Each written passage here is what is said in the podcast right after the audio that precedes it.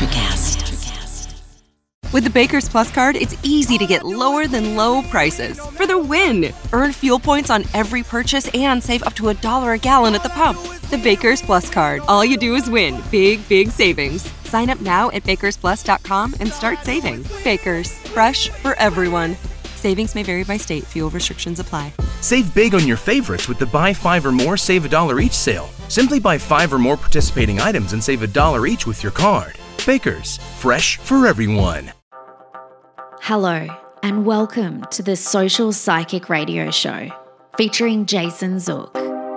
In uncertain times, we must change our focus and priorities. This show will highlight social justice issues with the goal of expanding minds and increasing unity, love, and mutual respect for ourselves and our planet. We support the Black Lives Matter movement. Our show aspires to promote social spirituality, which simply means that by coming together, we can solve any of our problems, including the goal of bringing an end to all forms of hate, discrimination, bias, or oppression. We must protect our environment, reform our criminal justice system, and protect every citizen from police brutality. When we come together, it becomes possible to bridge the gaps that plague our society and divide us from within. We the people means everyone. Hello and welcome to the Social Psychic Radio Show. This is Jason Zook. It's a great pleasure I have the opportunity of presenting special guest Michael Huber to the show today. Michael is a certified mental performance consultant, accredited by the Association of Applied Sports Psychology. He's also a father, experienced business advisor, athlete, and mentor. The primary focus of Michael's practice is serving young athletes and their families. All of his work is motivated by the desire for others to get the best out of their abilities and resources. Michael believes that mental performance coaching is about becoming aware of mental emotional challenges, removing those roadblocks, and taking intentional action to improve as a person and performer. Our guest returned to school for a master's degree in sports psychology in his early 40s, based upon his desire to help others, but also due to his recognition that youth sports can be improved with an increased understanding of what makes young people tick. Prior to entering the sports psychology field, Mike spent almost 20 years as a successful business consultant working for globally recognized professional firms such as Ernst & Young, KPMG, and Cushman & Wakefield. Of course, the most important aspect of Michael's life at this point is his two children, Patrick and Lucy, ages 13 and 11. It's a great pleasure that I welcome Michael to the show. Welcome to the show, Michael. Thanks, Jason. What a, what a nice intro. I appreciate it. I appreciate the fact that you agreed to come on the show. One of the things I want to do with my new season of my show is not just look at spirituality and you know healing modalities but actual practical applications of how this stuff applies in everyday life. And one of the things that i feel this stuff is really important with is youth athletics collegiate athletics. And i wanted to first ask what motivates you to go into sports psychology for your own field uh, of interest at this stage of your life? It's a good question and it's a long time coming. So i, I was always very much into sports growing up as a kid, you know, playing. And always, you know, like a lot of kids wanted to be a professional athlete when I was young. And obviously that that that's very hard to do and didn't come to fruition, but I always had this sort of deep love for sports, but I as I got older and went to college, you know, sort of get I got I don't know, just sort of co-opted by the idea of that, you know, I need to be responsible and I need to get a job and I need to make money. And but that was you know always something i wanted to do. I just didn't really understand how to do it. And as i got into my late 30s and into my early 40s i just really was having this sort of existential crisis about like why am i doing what i'm doing if i don't really love it? And you know i had been pretty successful in my work up until that point. You know i was pretty good at what i did and i was making a okay living and and i had a little money saved up and i was like well i really want to make this change. So it took a few years to sort of work through the decision in terms of like, is this responsible, reasonable, possible, all those things. And then once I got to the point where I was like, I'm ready, I just sort of pulled the trigger and and uh, went back to school. And and that that was probably that was five years ago almost. This April will be five years.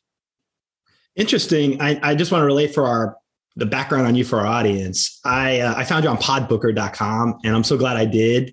You're from my home state of New Jersey and I was looking at your website and I saw that you've been working in this area for as you said for a while and I wanted to ask you how has your experience been with promoting yourself to high school athletics, organized sports, college athletics? How's it been for you to fit your role into what you do and how you can help student athletes become better at what they do? That's a really good question. It's it's um it's challenging but only it, it, because of its because of a lack of awareness. I think most people don't really have an understanding of what somebody like me does. Certainly parents and young athletes and coaches understand that there's a mental element to sport that is tangible right? In the sense that everybody knows it's there and they know it's it, it impacts people's performance and their feelings and all the things that go with being an athlete. But they're not really familiar that there's a whole field around it, right? Mm-hmm. People like me who actually specifically help athletes perform or performers perform, whatever your you know form of performance is. You know, it could be a business person, you could be a, a performing artist, you could be whatever it is. But in my case, it's athletes. And I think once I educate parents and athletes on it, they're very interested in learning more and they're very interested in moving forward and trying it. I think the harder part for me has just been sort of building that awareness, like the general awareness through marketing and you know websites and social media to get people to understand this is what I do and this is the problem I can help them to solve. I, I love the fact that you also have been involved in competitive baseball for 30 years. I wanted to see if you could share that experience with our audience. Yeah, and I would say I, I didn't. It that definitely influenced my decision, albeit maybe sort of secondarily. I played baseball from the time I was five. It was sort of my first love. I played through high school. I wasn't great, but I was a good to very good high school player. I wanted to go on playing in college, but there were a lot of reasons why that didn't happen. Some of them were family related, some of them were kind of just circumstances. But then I got into adulthood and I was living in New York City in my mid 20s. And I, I started working with a really close friend of mine who's close friend of mine to, to this day, 20 years later. And he's like, You want to play baseball? And I was like, Yeah. Like, where, how, what? Like, you know, I'm 25. And he's like, Yeah, we play in Central Park. And um, this is what it looks like. And I started then in probably like just like 2000, 2001, whatever, sort of playing. And that, that lasted into my early 40s until I got to a point where I have a couple of fairly serious injuries, ailments that just really limit my ability to do some of the things I would need to do to be successful. So I sort of called it a day. But like that experience really like inspired me and reminded me how much I love performing. And I think what it's also done is playing a sport competitively in your adult years put I, at least in my opinion put me in a, puts me in a better position to relate to the young athletes. Because like I've gone through that like where I've struggled where I've kind of s- sat up at night staring at the ceiling going like why can't I hit? or how did I make that error? or you know I just feel like I had so much of my identity tied up in sports even when it didn't matter. I was a father and I was you know, a professional and a husband. And all of a sudden, like I was back to being a high school kid of like, oh my God, why am I not good at this? And so I think that recent experience really helps me relate to young people who go through these things. And a lot of times they're getting advice from people who haven't been there in 10, 15, 20, 30 years. And they just forget what it's like to actually be competitive and not always be successful. I was going to say something that I find interesting. I played sports when I was younger in high school, and I was not a natural athlete. I had to work at it, and I never excelled at it. But it taught me a lot of important lessons for the game of life, so to speak. I learned teamwork. I learned individual accountability, responsibility, overcoming obstacles and setbacks. And so for me, this stuff fits into so many other aspects, not just for athletes, but for everyone. And I wanted to ask you, as a mental performance consultant, what type of recommendations would you make to anyone in our audience who perhaps isn't an athlete, but has an interest in learning what type of competitive edge young athletes get working with you? to, to navigate our world right now because we're living in this unsettling times. And I, I, what do you have in suggestions for? It's a tremendous question because I sports tends to be the can a canvas, a metaphor for life, right? And so what I really try to teach young people is how to handle adversity and how to stay present when there's so much stuff going on around you or in your mind and you're not able to sort of focus what's happening in the here and now. So, you know, one of the things I see with young people is, you know, pretty consistently in varying varying degrees is perfectionism. So, you know, the feeling or the belief that they need to do everything correctly or, or they can't make a mistake. And it really derails them because they're constantly thinking about, well, what did I just do? Or what if I don't do this in the future? And I think that that carries into adulthood. It's sort of like, you know, if you relate it to, the, the time we the times we've been in the last couple of years, you know, I think there's a lot of people who have a lot of anxiety about what if I get COVID? What if I lose my job? More so than even normal because uh, so much is out of the, the person's control. And that's something I talk to athletes all the time about is like, what can you control? and what can't you control? And it seems so elementary, but sometimes they, they don't even recognize it or realize it before they go through the exercise of like, oh, like I can't do anything about this. So what is the point? Like, what's the value in worrying about something I can't control? Now, it's not always that easy to snap your fingers and stop the worry. But if we know we're worrying about something we can't control, we do have a choice to do something about it. And I think that that's something that seems obvious, but when your when your thoughts and emotions are taken over, it's not that it's not that obvious, right? It doesn't seem like it's possible. Interesting, you say the what if part. When I work as a psychic and, and give readings to people, one of the things I tell anyone I work with in my private life, personal life, professional life, everything is to say anything that starts with what if when you're thinking it, it's likely not going to ever happen. So you need to minimize those what if thoughts kind of put them in a little box, lock them away, and try to focus on those positive things that you know you can control, things that you can react to. And it sounds like you do that in your in your line of work with athletes, and that's fascinating. I'm very excited to hear that. What do you think about anyone who deals with anxiety as an athlete? How do you how do you work with students who deal with their own anxieties and fears beyond just what if thoughts, but actual like habits that feed into their you know their anxiety, their stress? How do you help work with students like that? Yeah.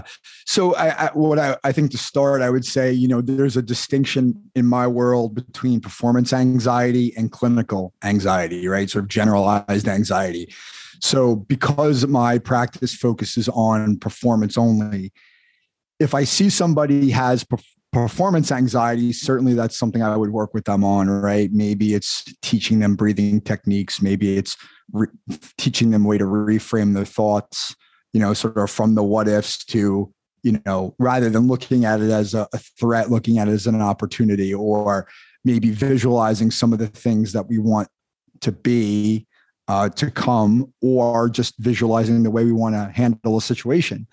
And that all obviously relates to their performance. Now, if I see that someone's coming to me and that anxiety is sort of permeating all areas of their life, I would likely refer them out to somebody who's a clinical psychologist or psychiatrist, et cetera, depending on the degree. So part of my training was understanding those sorts of clinical disorders, you know, psychopathology to say, hey, like this is beyond my scope. I can't uh, treat someone with medication or I can't treat some of these broader things. But the same principles apply in the sense that the same tools are available to somebody like me versus somebody who's a clinical practitioner, right? It's really helping people to, you know, I, I think to get a handle on it. And I'm, listen, I am diagnosed as being a generalized anxiety disorder sufferer. I am treated with medication, which I think helps me as well to understand like what anxiety can do to somebody.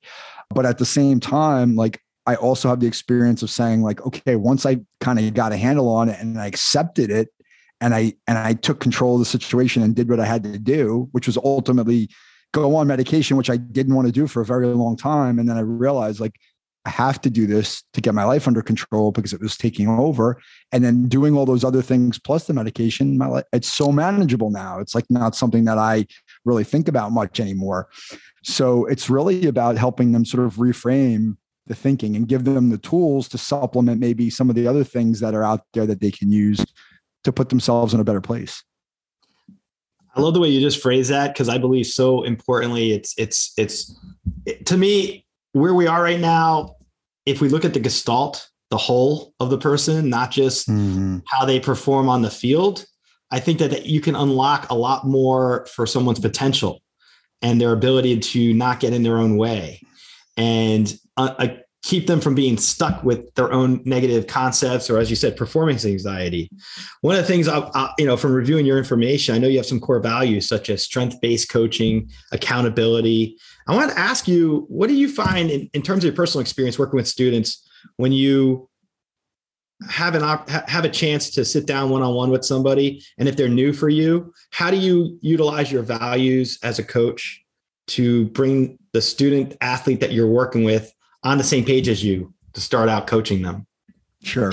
I mean, in the beginning, I really want to get to know them.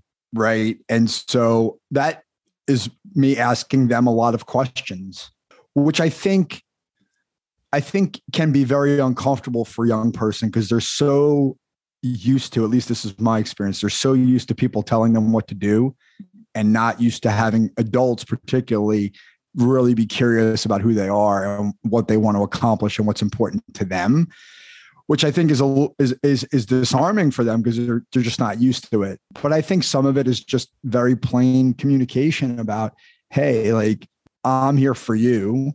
This has to be your process too, and I and I would like your feedback. Um, if there are things that I ask you to do and you don't want to do them, that's okay just understand there's a consequence to it. So I really try to put them on an equal playing field with me. And like you said before, before you sort of prompted the question, was putting the person before the performer, right? Looking at them as a whole so that they don't feel like you're only there so that they can, you know, be great because so much of them is is bigger than what they do. And I, I think if I tie it back to an earlier comment, I think identity has a lot to do with perfectionism. What do I what do I mean by that? What I mean is is that so many of these kids, so much of their identity, like if you have viewed your identity, I've done this before. If you view your identity as like a pie, like a pie chart, you know, and you divide it up and say like, okay, for me, you know, 50% of me is a father, 40% of me is a coach, and 10% of me is an athlete. So I'm making that up, right? If I'm not doing a good job as dad, I'm gonna have a really hard time accepting that because I look at myself and say it's such a big part of who I am, right? For a kid, they're looking at themselves as an athlete probably 75%, maybe more, right? Like it's so much, so many of the eggs that they have in their identity basket are on athlete. And so when they screw something up or they make a mistake or they don't play as well or, or perform as well as they want, it's not like, hey man, I had a bad day. It's I'm a bad person. Like I suck right? The language, the self talk is so negative because it's like they expect themselves to do things. And for me, it's um, making them, helping them understand. I can't make them understand, but helping them understand that that's just part of who they are, and that that mistake or that that suboptimal performance is something to learn from, and it's just a one time thing because they wouldn't have got to where they are without being successful the vast majority of the time. But somehow the emphasis is on, I screwed this up. And all the other stuff that they've done for the last 10 or 15 years is completely ignored, which is distorted, right? It's total distortion of reality. Reality is, is you're really good at this. And you had one bad day and you're forgetting all the good stuff and you're only focusing on the bad and it's not helping. you know? So it's it's it's definitely personalized one-on-one coaching in the sense that not there's not a one size fits all to what I do. I wanted to ask you about your podcast. And it's the Freshman Foundation podcast. If you can share with our audience what motivated you to create your podcast and what type of goals you have with your podcast itself. Yeah, I mean, your podcast or the podcast is my baby. so I started it. You know, it was like really based on a hypothesis that I had. You know, I worked a couple years in a high school, and uh, I was coaching in a high school through my grad training, I was interning, and I spent a lot of time with 16, 17 year old, 18 year old kids who were very, very accomplished athletes. Ultimately, a few of them went on, they're now participating in college at a super high level.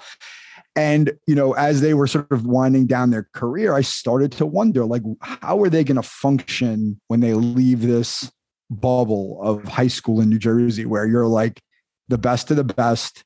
And now you're going to a place where there's everyone's the best of the best from their high school. And now you're just one of many. And so it got me to thinking, like, what are the variables, the elements that go into a successful transition from high school to college athletics specifically. That's sort of the theme of the podcast, and it's broadened a bit. But really, for me, it was because I'm a big podcast consumer and I get a lot out of uh, organic conversations, like two people chatting about a subject where it's really based in like people who are super knowledgeable, have experiences. That's the way I intended it to be, you know, conversation hey, let's just talk about this. You tell me about your story. Let's talk about it. And if someone's listening, it's interesting because it's a story. It's not like this sort of prepackaged interview. And they can take from it what they want and they can leave the rest. Now, what I've learned about the podcasting world is, is that it's it generates a ton of really good content, right? The Absolutely. conversations, yeah, there's so much to pull from it, and there's so many ways to use it from a conversation. And I think that to me, it's like it's like I have my own research lab. I get all these cool I get all these cool people to come on and tell me their stories and I'm learning from them because it's like I want to know about this. And I think curiosity is a big part of who I am. I love to ask people questions to learn more about what why they do what they do and and what can I learn from them versus like hey, I'm so smart, listen to me talk, you know, for 45 minutes by myself. Like no one's going to want to listen to that. Absolutely. I uh I, do want to share our audience. We had the benefit of a call last week, and when we first got on on our call, the intro call before this, it was, uh, "Ah, you're from Jersey. What exit are you from?" And uh, that's the common Jersey joke, right? I, I just felt as soon as we started talking about things, I was really excited to have you come on the show because I've interacted with student athletes over the years from the University of Tampa, where I went to school, and I know that what you're doing right now is so important for people on the high school level going into the college transition and all that. And you raise some interesting points because with your podcast, you get to learn and educate yourself by talking to interesting people. Plus, you create content, which is such a, a great higher purpose, right? I, I, what I want to ask you is when you look at where we're going, you know, where we've been the last two years and the headlines in the sports world is a lot of mental health stuff. Sure. I we all deal with mental health. You mentioned earlier about your mental health. I've made it clear on my uh, to my audience that I've dealt with anxiety and depression for like 20 years and it's how we navigate the anxiety and the depression during these trying times that's just so mm. important. I want to ask you as a, in your in your capacity what you do, how have you seen mental health impact the student athletes you work with and what recommendations do you make to improve awareness of mental health issues for athletes? I think, you know, honestly, first and foremost, I do still think there is a stigma, mm-hmm. right? And it's it's a pretty trite phrase, but there's a stigma with mental health issues. I even see it in mental performance coaching. What do I mean by that? Like with me, people are not necessarily reluctant to do it. The people, my clients, I think they're enthusiastic, but I think there's a reluctance to tell other people they're doing it. Right. So there's this perception that, like, oh, there's something wrong with you, or I don't want to show weakness by telling somebody that, hey, I'm working with somebody on my mental game. And I think that that's, I think that's a problem because whether you are medicated or you go to a therapist, like I've gone to therapy for the last eight or nine years, like, you know what, telling other people about it is half the battle, right? Like this normalization of like, hey, I do it, I've done it, and it's helped me. And it's not a, it's not something to be ashamed of. And, and listen, I think to the credit of the professional athletes, uh, college athletes, the higher profile people out there, the organizations, they are really trying hard to normalize mental health, which I think is is really great. I, I for me, and this is a personal bias, I think. Um, you know, I think what you just said is really important, right? It's sort of accepting it. It, it just is what it is, right? We we we have we have to deal with it. And once you know and you're aware, not doing something about it, I'm not saying it's not okay, but like it to me, it's like, you know what? It's not something to be ashamed of. So, but then you've got to go and you've got to take the actions. And that's a big part of like my coaching in general. Like once you know something's amiss, you could do whatever you want. It's not for me to tell you, but I'm suggesting you do this. And if you take the suggestion, things are going to get better. If you don't, that's fine. But that's just you choosing to probably to suffer. And that's okay too. But like, I, I am not going to do the suffering for you, right? You're going to do it yourself. So I think it's coming around, but I think there's also deep down inside, I think there's still this stigma subconsciously that, hey, like, I don't want anybody to know that I'm struggling. I really want to be okay and want everyone to see that I'm okay. And social media is a big topic of conversation on my podcast, you know, how it affects young people. I mean, it affects all of us, but how does it affect young people particularly? And it comes up a lot because I think it changes behavior and not necessarily for the good. And so, like, how does that contribute to some of the challenges that we see young people have? You know, interestingly enough, I will say this you see now like the NFL has their own mental health and wellness program that they take. Yeah. And you you see other other athletes coming to the forefront and establishing and making clear that they've gone to counseling, like Michael Michael Phelps mm-hmm. with BetterHelp, I think it was, if I recall correctly. You think professional athletes could do more? Coaches, athletes, and, and facilitators and educators, do you think they can do more to help remove the stigma of mental health awareness? And if so, what steps do you think we could do? that's a hard question to answer. I mean, listen, at the end of the day, too, it's very personal to people. Um, and so it's also hard for me to criticize somebody who doesn't come forward and share if they're not comfortable. Sure. But I think by and large, if you look at the percentage of athletes who've sort of identified an issue and come forth and publicized it relative to the total population, I think it's probably underrepresented, right? So I think in general, there's probably more people who are suffering from mental health issues than are not. And so the ones that are not coming forward, they may just be too scared. They're human, right? But at the same time, I think if more of them were willing to come forward and share their story, it probably would help. So to me, it's kind of a slippery slope though, because I get it. There's a plenty of people I know in my life who have been through a lot of stuff, stuff that's admirable from where I sit, things that they've been through. But for them, the thought of being open about it to somebody else that's not like in their inner circle is really hard. And that also can create more anxiety, right? So it's it's it's kind of a slippery slope. But I think as it becomes more normalized, we'll start to see more people come out. How have you worked with parents with the transition from high school to college athletics? What type of role do you take assisting them with that transition? Yeah. So, you know, I, think I think with them, with parents, it's it can be even trickier sometimes because there are parents of most parents or a lot of parents have been through the process of transitioning to college, right? You know, whether it's an athlete or not. So I think there's a we all have an ego, right? And and a lot of people say, "Hey, I've done this before. It's my kid and I know what they need and and you don't. And that's fair and that may be true. I think the value I bring to the process is a couple things. One is objectivity in the sense that it's not my child. Therefore, the emotion, there's not as much, certainly not as much emotion. Some of my athletes, don't get me wrong, I have an emotional attachment to at some level after a while, and I want to see them succeed. And I, you know, I've got more than just like, you know, I'm not a robot, right? But I'm not, they're not my kid. I can, I can have a conversation with them and not feel like, you know, if they don't succeed, then I'm a failure. Like that's not the way I look at it. So I think the objectivity helps because I could talk to the kid about things maybe they can't talk to the parents about.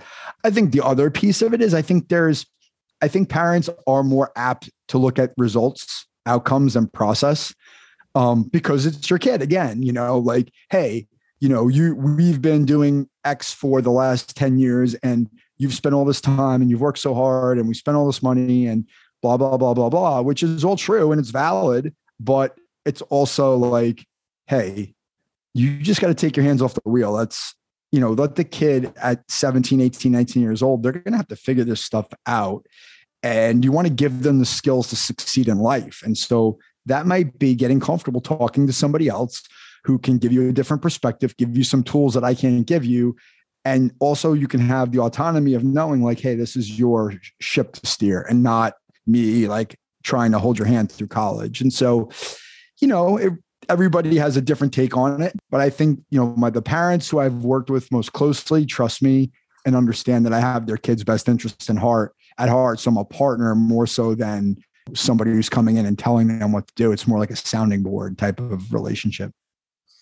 I want to ask you this. I'm in my mind as you're answering your question just now, as you're answering me, I'm thinking, okay, let's say I'm a parent and my son is 18 years old. He's in a senior of high school. And I come across your information from listening to this podcast. And my son is really interested in mm-hmm. being a college athlete. What recommendations would you give to a parent under those kind of circumstances? I think, well, typically that, that process probably started even much before that senior year, right? It starts probably, you know, three, four years before that. But but if they were to come to me, I think the number one thing for me, there are two things actually. You know, I think communication is critical. And, and, what do I mean by that? Like, so if you just take the college recruiting process as an example, what I've heard from a lot of coaches is they want to hear from the athlete, not the parent right? They want the athlete to draft the email. They want the athlete to do the follow up. They want the athlete to have the conversation. They want the athlete to own it. They don't want to talk to mom and dad. And I think that's really hard for a lot of parents. They want to have control of the process. They want to make sure that their kid gets the best result. And therefore, they're like, well, you know what? I can't really trust him to do his own thing. I'm going to step in. You know, I think allowing the athlete to communicate and sort of own the process, even though it might be hard to let go. I think that's a huge part of them making a good decision because it's going to seem like their idea versus the parent's idea. And that applies to all of us, regardless of age or context. And I, I think the other piece of it is decision making, right? I think we're raised in general, at least I was raised with uh, sort of under the right and wrong umbrella, right? This is right, this is wrong, you know, and yeah, I mean, certainly there are things morally that they're right and wrong, pretty black and white, I would say. But there's a lot of stuff there. I talk to athletes about this in the sport context with decision making. If you play a sport like basketball or soccer, particularly, if I've got the ball in the middle of the, the court or the field, and I've got four players around me, or basketball, or 10 players around me in soccer, there's a lot of good decisions. There's not one right one, right? So rather than saying you should have done this, when what you did was just fine or saying like that was wrong, right? Let it play out, you know. And if there's clearly a bad choice or mistake, then you step in and say, hey, you know what?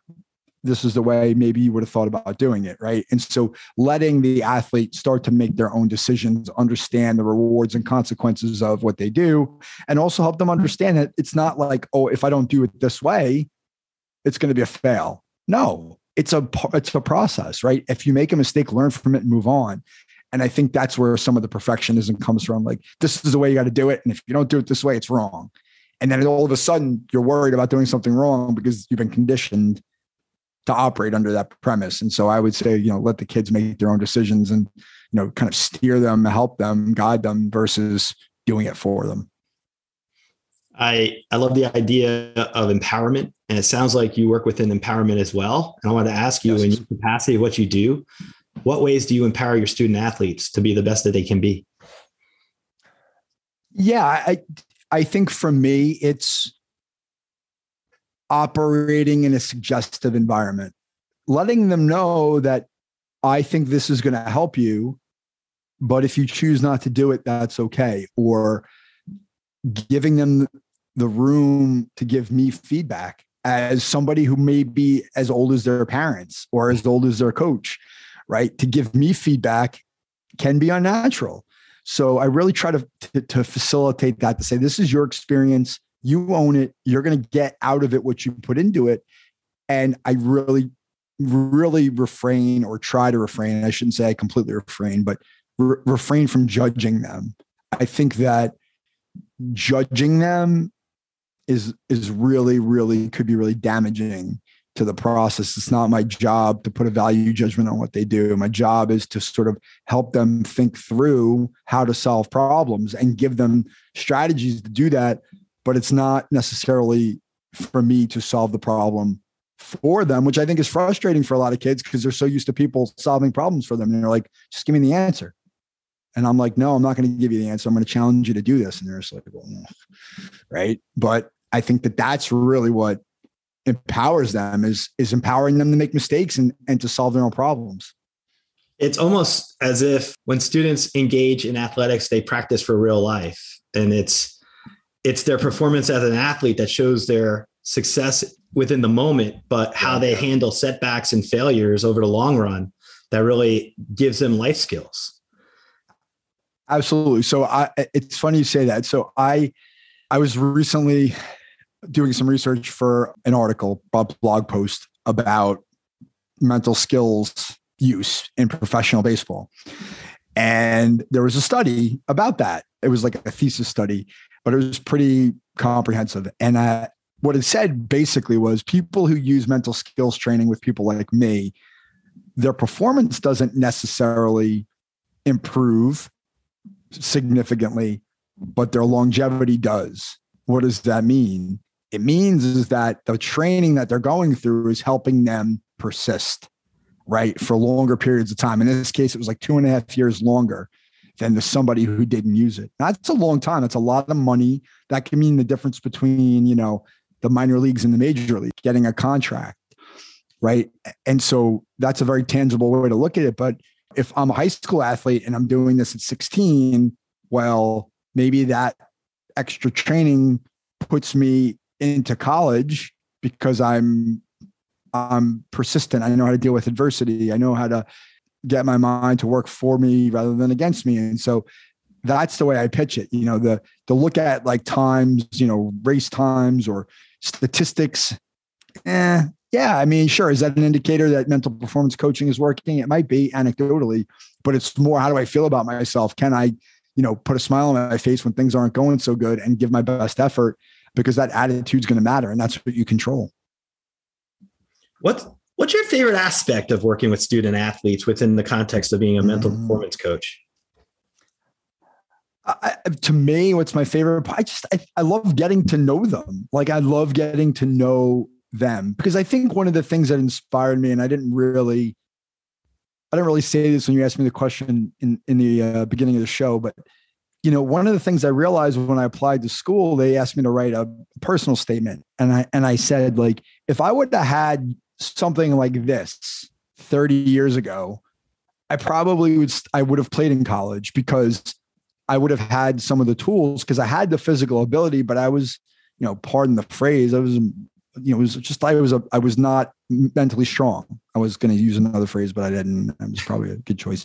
But I wasn't mentally strong. I let my emotions overcome me because I felt bad about myself, self esteem, and all this other stuff. And I never could perform up to that level because it was like a roller coaster all the time. So for me, it was like, well, if I would have had this, then I could I could have been different. And so like for me, it's like how do I make a difference in these young people's lives so that they don't have the same fate that I do? And I think one of the things I'm I'm particularly good at is being able to relate to people, particularly young people, which I think a lot of adults have a hard time with, right? Like, oh, you're just a kid and millennial and this and that, right? And there's all these value judgments. Kids don't work as hard today as you know, and it's like, you know what? Like, nah, I think we just beat kids. Like my like I was beat up when I was younger because that's just the way we treated kids. Now they're different, and I like to be able to like see them for the person that they are and be curious about them and want to help them get to where they want to go because there's so much runway for them, you know. And uh, it's fun. That's the fun part for me. I, I, I really enjoy that. What do you think is one of the biggest challenges to this particular field, mental health, uh, mental performance coaching? What do you think is like one of the greatest challenges as a as we go forward? Uh, that's you know there are a lot of there are a lot of challenges. I, I I think you know I think probably the most obvious one is is that you know any sort of mental training or any sort of mental health service is very intangible, right? It's really hard to measure success, right? Results, and so we live in a results oriented world. We want something for the investment that we're making, time or money, and for a lot of people, if you can't like either show it or prove it, you know, for them, it's not not worth the time and effort. So I'd say that's a big one. I, I think the other challenges is accessibility. You know, and this is something that always sort of challenged me when I was going through my training was like what I do one, it was not. It, there was a big investment on the front end for me to get a degree in this field. I spent a lot of money and a lot of time, right? And what we do is a very luxury item that comes in some cases with a luxury price tag, and not everybody has access to it, right? So, how do you give people access to what I do on a broader scale? I think part of that is technology, and you're starting to see that in society in general. Mental health stuff is kind of going online, and there's good about that. There's also not so good about that, right? Like, I give the best the best of myself when I have a relationship with somebody one on one. If you're texting with somebody or you have some sort of app or platform that's just sort of for everybody, you're probably not getting the same quality of service, but you're also getting access to something that's affordable. I think the, the next frontier will be into the schools, right? So professional sports has it on varying levels. College sports is getting there in terms of having people on staff. Maybe the next level, you know, having these kinds of people in schools at the high school level, right? Where you have a sports psychologist on staff for the entire athletic department, but you're educating them. You have a resource. You can bring in other people and normalizing it and maybe have a budget for having consultants and things like that because I think awareness is is lacking, and there's only so many of us. I mean, I'm certified. There's maybe if there's a thousand people right now, it's a lot. So a thousand people out of 330 million in the US is not a big number. So it's just accessibility, and there's not a lot of people. So uh, I think those are the biggest challenges. And then just sort of like uh, overcoming, like I said before, that sort of natural inclination to sort of shy away from anything that's mental health related because there's a stigma tied to it.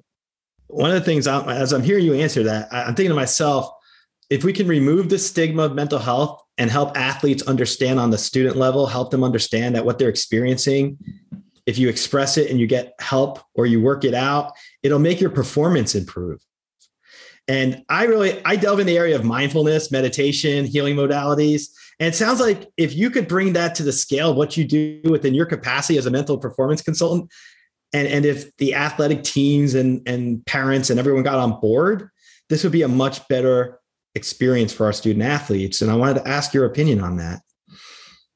I, I couldn't agree more. And, you know, one of the things that I heard at, at a very early juncture when I started doing this work was from my athletes, the clients, that just talking to somebody helped to lighten the load, right? Like just to have somebody to talk about like what's going on, like helped.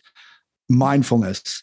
Like I would say that aside from my younger athletes who are sort of younger than high school age, which I have a few of those, I ask them to try mindfulness meditation.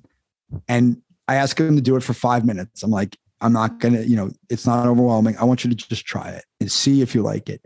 And what I find is most of them do enjoy it. One, it's a quiet time away from looking at screens. You know, no one's bothering them. Yeah, maybe I'm a little antsy. I, I'm not comfortable with my thoughts or um, I'm uncomfortable sitting there. But I think if they stick with it, they really start to see the benefit because things start to slow down for them. And what I mean by that is they're much more aware of what's happening. And when it happens, they don't panic. Like, oh, no, no, no. They're like, okay, like I know it's happening. I got it. I'm aware of it and I can do something about it. So like I'm a huge, I'm a huge proponent of of that because I think it would just it just helps it helps me. That was a big part of dealing with my anxiety was practicing mindfulness and really starting to understand that hey it's not as bad as i think it's going to be that what if yeah. right? That what if of like oh what if i you know what if i'm having any what if.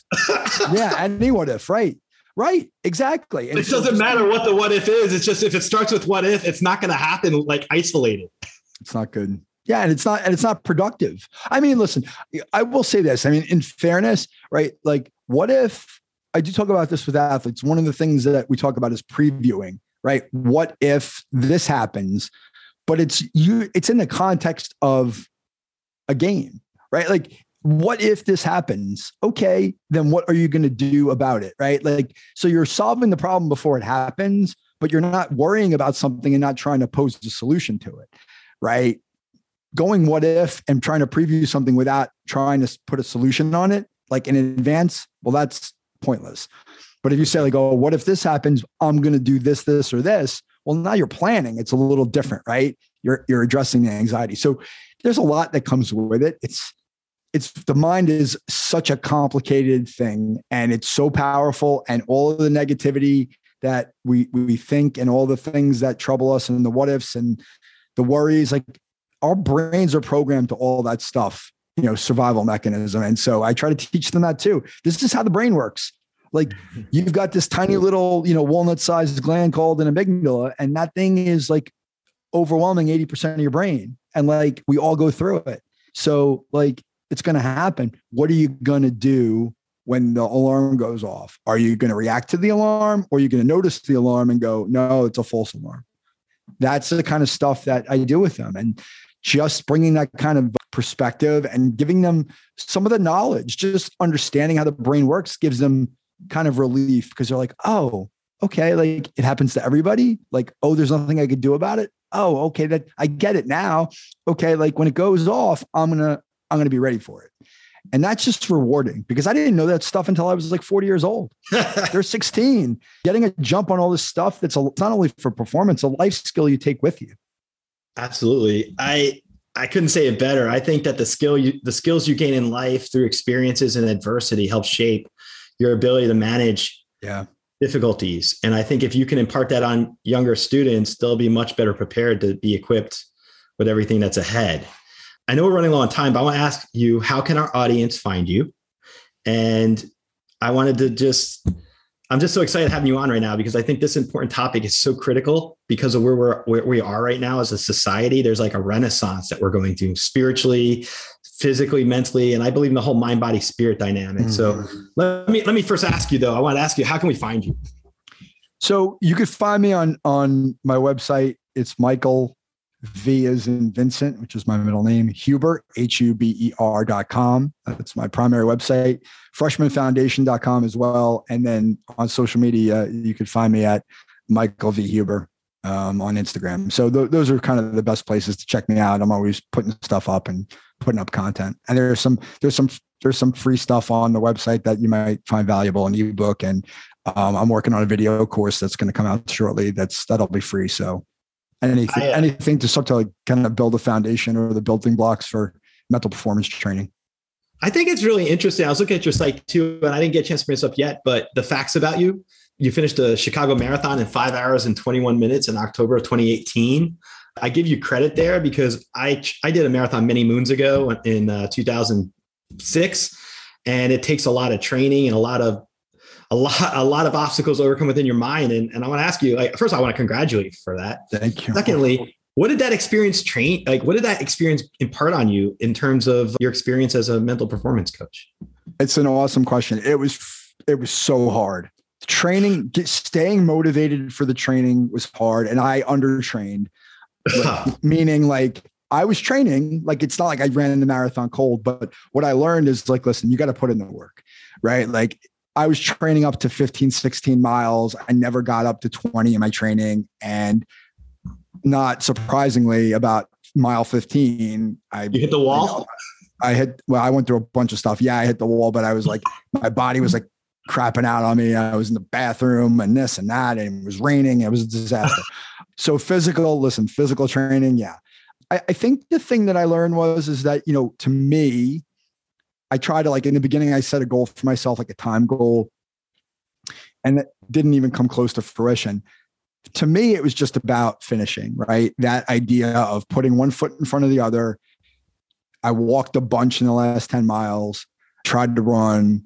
I felt like crap, but you just, you keep going. And, you know, crossing the finish line was like really emotional because it's like, I, the fact that I know I could do this, you know, I don't even care about the time.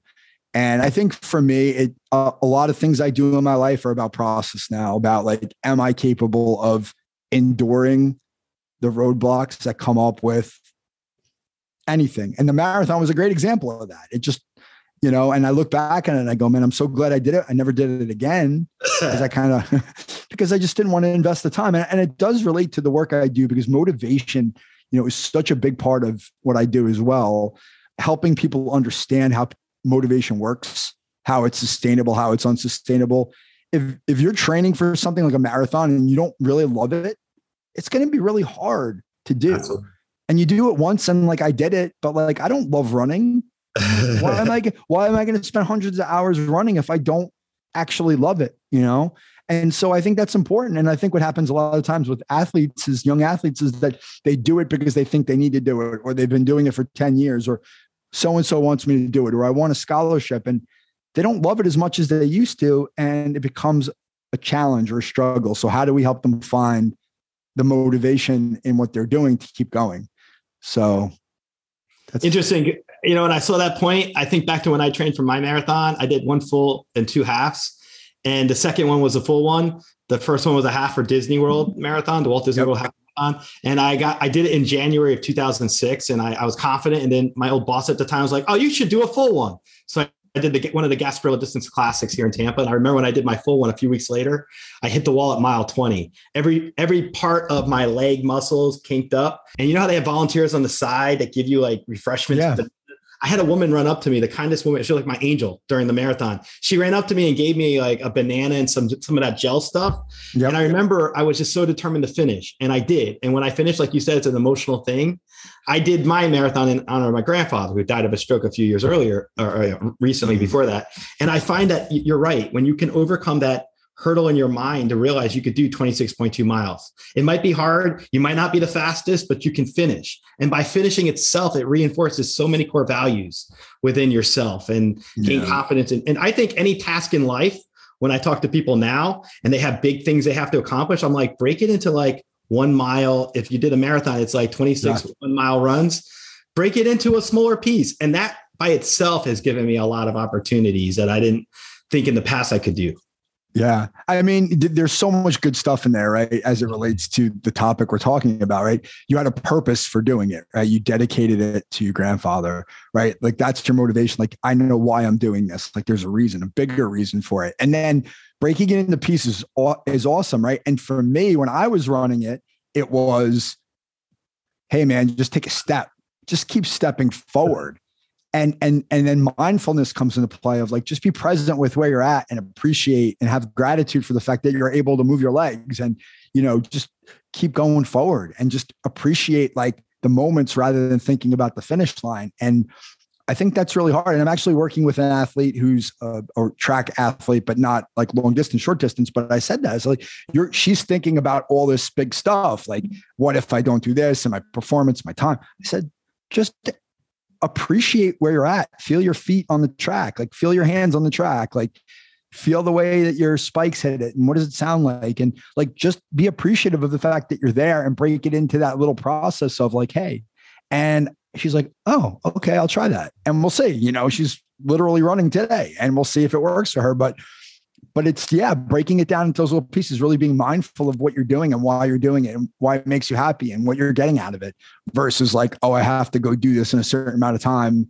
And that result invariably is out of your control completely. Absolutely. I, I know we're going to wind this down. This is just such a great topic but i want to ask you i know you're an author. Can you share with our audience about your book? Yeah. So my book, well, actually, it's like my ebook on my website.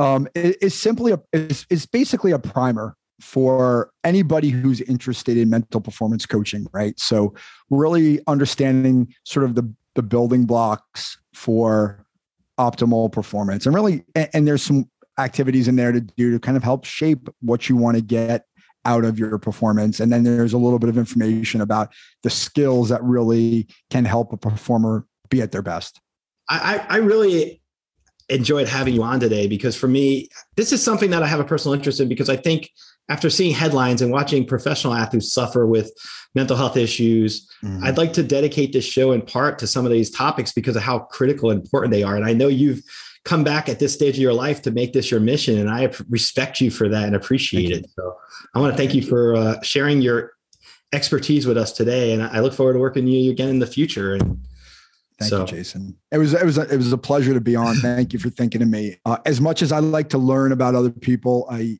I do every once in a while enjoy sort of talking about what I do and telling my story because I think there's value in it. It was I'm really grateful to have a chance to kind of share that for a bit and and hopefully something you know somebody gets something out of it you know again being of of help and service to others I just want to thank Michael for coming on the show today and sharing his expertise with us. This is such an important topic because of what we're dealing with as society. Our student athletes are part of our future. And if we don't address their needs appropriately, we're actually creating a disservice for ourselves as a society. And from my vantage point as a intuitive person who I always say I'm a spiritual we're spiritual people living in a 3D physical world. We can't ignore the type of work that Michael does as a certified mental performance consultant coach. It's so critical. Athletes on and off the field are challenged every single day. And each of us in the audience knows someone who's participated in a sport at some point in their life. And the, and the values and the ethics that they that we can gain by having advocates like Michael working with students individually and parents and, and filling in those missing gaps, we need the resources to dedicate and help student athletes go into their careers and as young adults, but also make sure that their mental and emotional challenges are addressed as well. So I, I, really would like to encourage my audience to reach out to Michael if you have any questions about certified mental performance consulting or anything regarding his expertise, because it's so critical and important. And ethics and mental health and all these various things, gamemanship, teamwork, so important for performance to be optimized. So check out this information. I'll have it in the show notes and we'll have more material about this type of stuff in the future. I find it fascinating to have someone like Michael come on the show because of his particular perspective and point of view regarding sports psychology and intersection with everyday sports for our student athletes. So I thank you for tuning into this episode more important than anything else, stay positive because when you're positive, anything's possible. Thank you. Thank you for listening to this episode of the Social Psychic Radio Show. Don't forget to join us for another episode next time. If you enjoyed the show, we'd love for you to subscribe, rate, and give us a review on iTunes. You can also check us out on Facebook and don't forget to visit the Social Psychic YouTube channel. Until next time, it's a big world out there. Keep an open mind, embrace your paradigms, and know that the universe is always yours to explore. At Baker's, no matter where you order free pickup, you get the same great deals as you'd get in store, so you can save when you order during band practice or at the dog park or wherever. Start your cart with the Baker's app and save from wherever today. Baker's, fresh for everyone. $35 order minimum, restrictions may apply, subject to availability. Get more ways to save at the Buy Five or More Save $1 each sale. Just buy five or more participating items and save a dollar each with card. Baker's, fresh for everyone. Welcome to Sarah Talk Solutions. Ladies and gentlemen, you've tuned into a bit of a different type of show. I'm Sarah B and I'm your host. You can find me on my IG, which is Aussie underscore Sarah underscore LA. I talk about amazing, relevant conversations and topics and what functions that goes on in this magical, wonderful, wonderful city of the City of Angels. My IG, which is Aussie underscore Sarah underscore LA.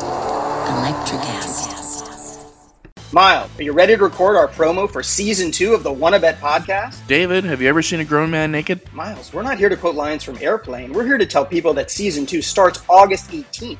But I like Airplane. I know you do, but Wanna Bet is a sports betting podcast. Each week we bet $1,000 on the NFL teams and games that we love. Well, that sounds like fun. It is fun. And last year you picked over 60% of your games correctly. How'd you do? We're not talking about that. We are telling people that they can find us every Friday so no more movie quotes. Roger, Roger. Electricast. Electricast.